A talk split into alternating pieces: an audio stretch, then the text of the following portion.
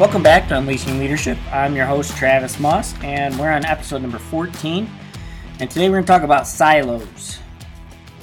And we left off with team identity and trying to, this idea that we got to set up our team identity and we got to do it on purpose. We also got to make sure that that team identity doesn't go haywire.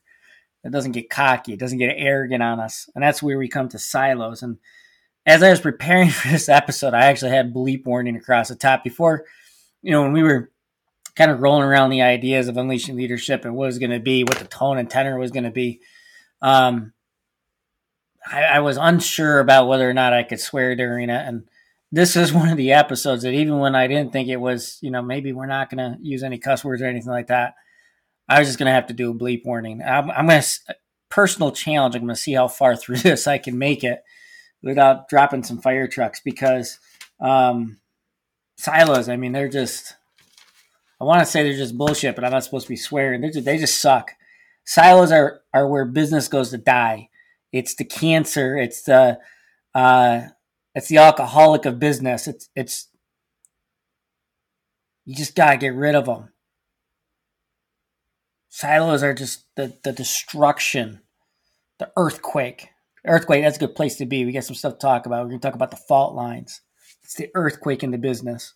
Um, we've talked about information gateway uh, gateways and information like like keepers, people who hoard information, makes them feel stronger, makes them feel important, makes them feel powerful.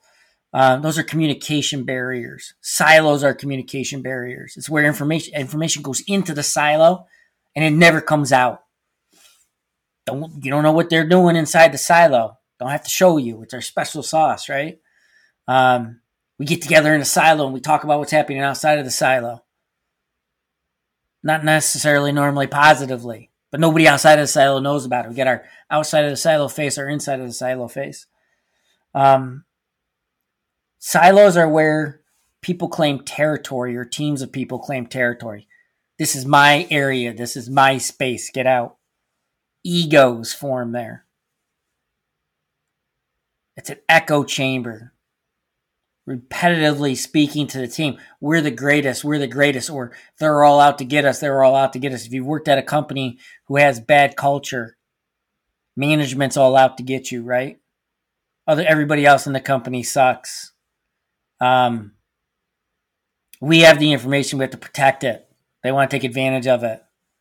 We have to compete with them. We have to have this advantage. That that, that information belongs to us. That type of thing. You know, in the book, Team of Teams, they kind of talk about silos in, in, in a quasi format. I'm really projecting my issue of silos into the book, but they do talk about that when you think about all the different government agencies.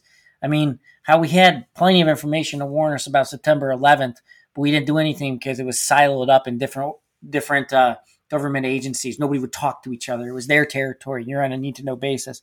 Silos are bad. Um, we get distorted views because we can shape the silo, we can design the silo. Right? Think about like a farm silo where they put grain and stuff. Actually, I, you know, I grew up in the country. I still don't actually understand they just exactly what we do with silos.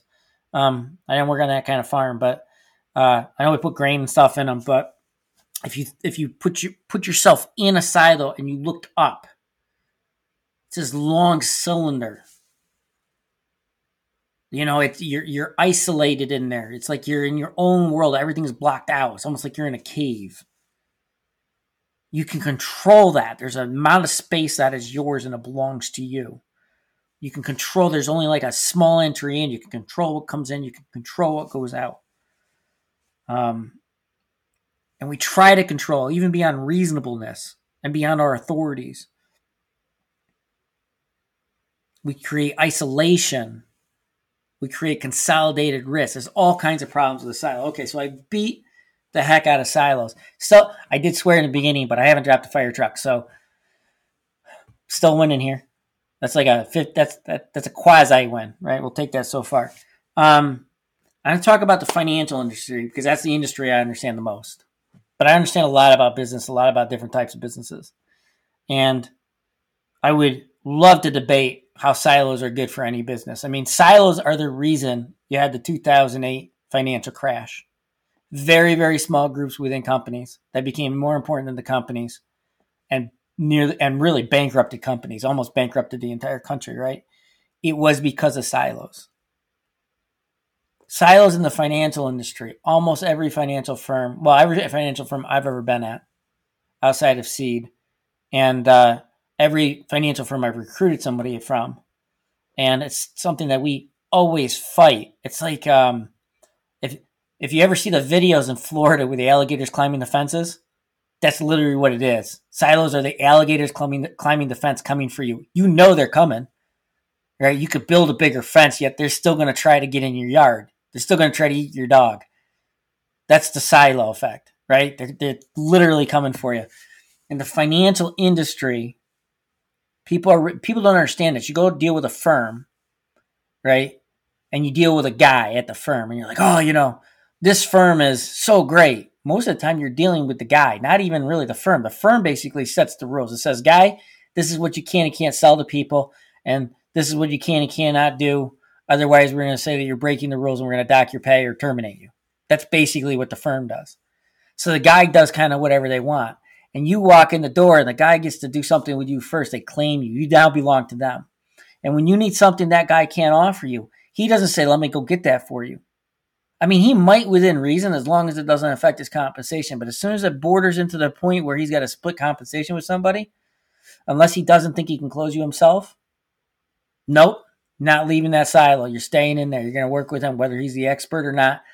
He's going to tell you he's the expert. I've seen attorneys do this. I've seen accountants do this. It's a it's a phenomenon, especially in the professional services. It's territorial in the financial industry. So here's an interesting story. We were working on a project and I said, look, I want to work on teaming better within our organization. And uh, the team was working. I said, okay, we'll work on that project. And they went out and they came back and they said, we've we've got the solution to better team. I said, great. I'm expecting to hear we need to communicate better. You know, one of the solutions we recently had is, look, we need to respond to people within 24 hours. I know, seems common sense, but sometimes you get busy and you forget, right? We need to communicate the better. Better. We need to have better note taking. We need to be more punctual, those types of things. Nope, they came back and they said, you know what, we're going to scrap the whole system. We're going to scrap what seed is, and we're going to do this diamond program. And what the diamond program basically is, is you got a guy at the top, the top planner, and then the guy at the top's got like a junior planner, and then the junior planner's got like an assistant, and then the assistant's got like a out of school fresh person that's basically a gopher, and they're all responsible for kind of bringing in clients and building the business up. And when each level gets big enough to kind of split out on their own, they then go and start their own team. So let me get this straight. You took a company, a company made up of like no silos, who said, We want to be able to figure out how to work even better as a team. And you said, Let's isolate our top people. Let's uh, assign people to them that don't work with anybody else on the team. Let's go out and recruit people to come in and basically be their little lackeys. Their job is just to come in and, you know, clean up their messes for them. We think that's good teaming. And they got it. They said, well, this is an industry expert. These are consultants. They tell everybody in the industry how to do this. Yeah, the whole fucking industry is broken. There I go. I, I failed.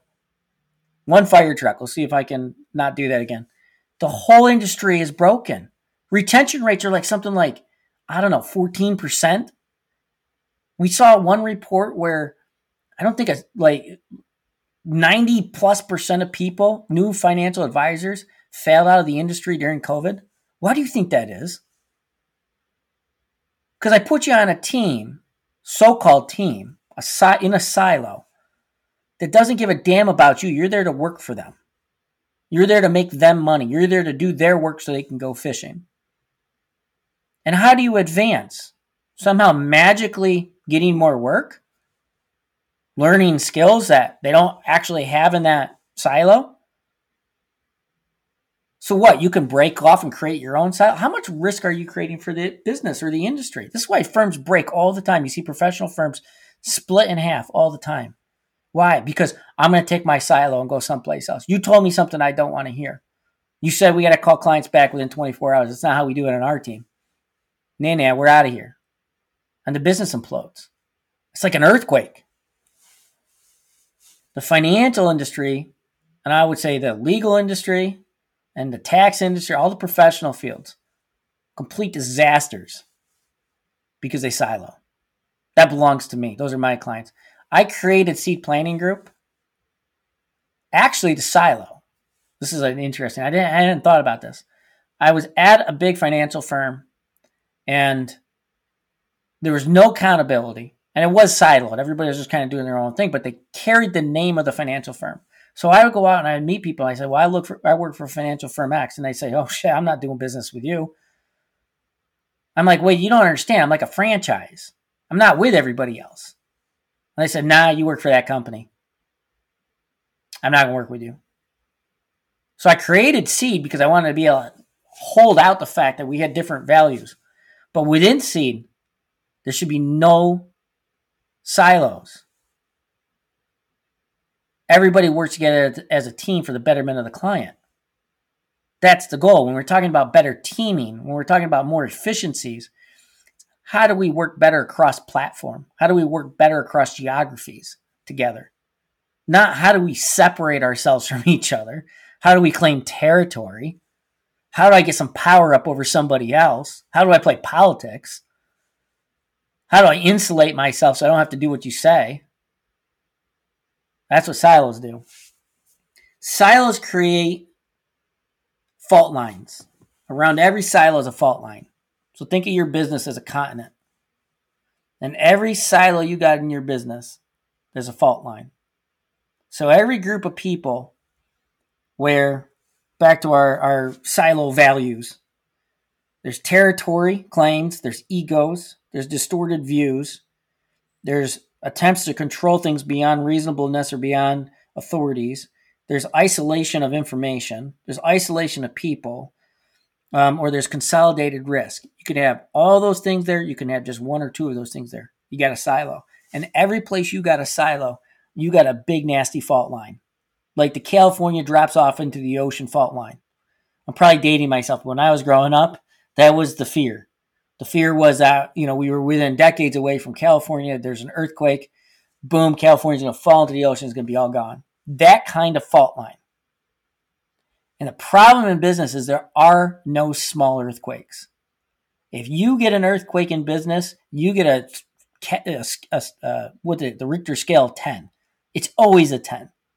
If it's not a 10, it's a fire. It's just a little fire, right? We put out fires all day. But when you get an earthquake, that shit's splitting your continent in half. So I get a little fired up about this. You got to make sure, and I do this every single day, you got to make sure that there's not one single person and not one single team that's more important than the organization. So, not one single person more important than any team, and not one team more important than the organization. You do that, going to have a lot less fault lines.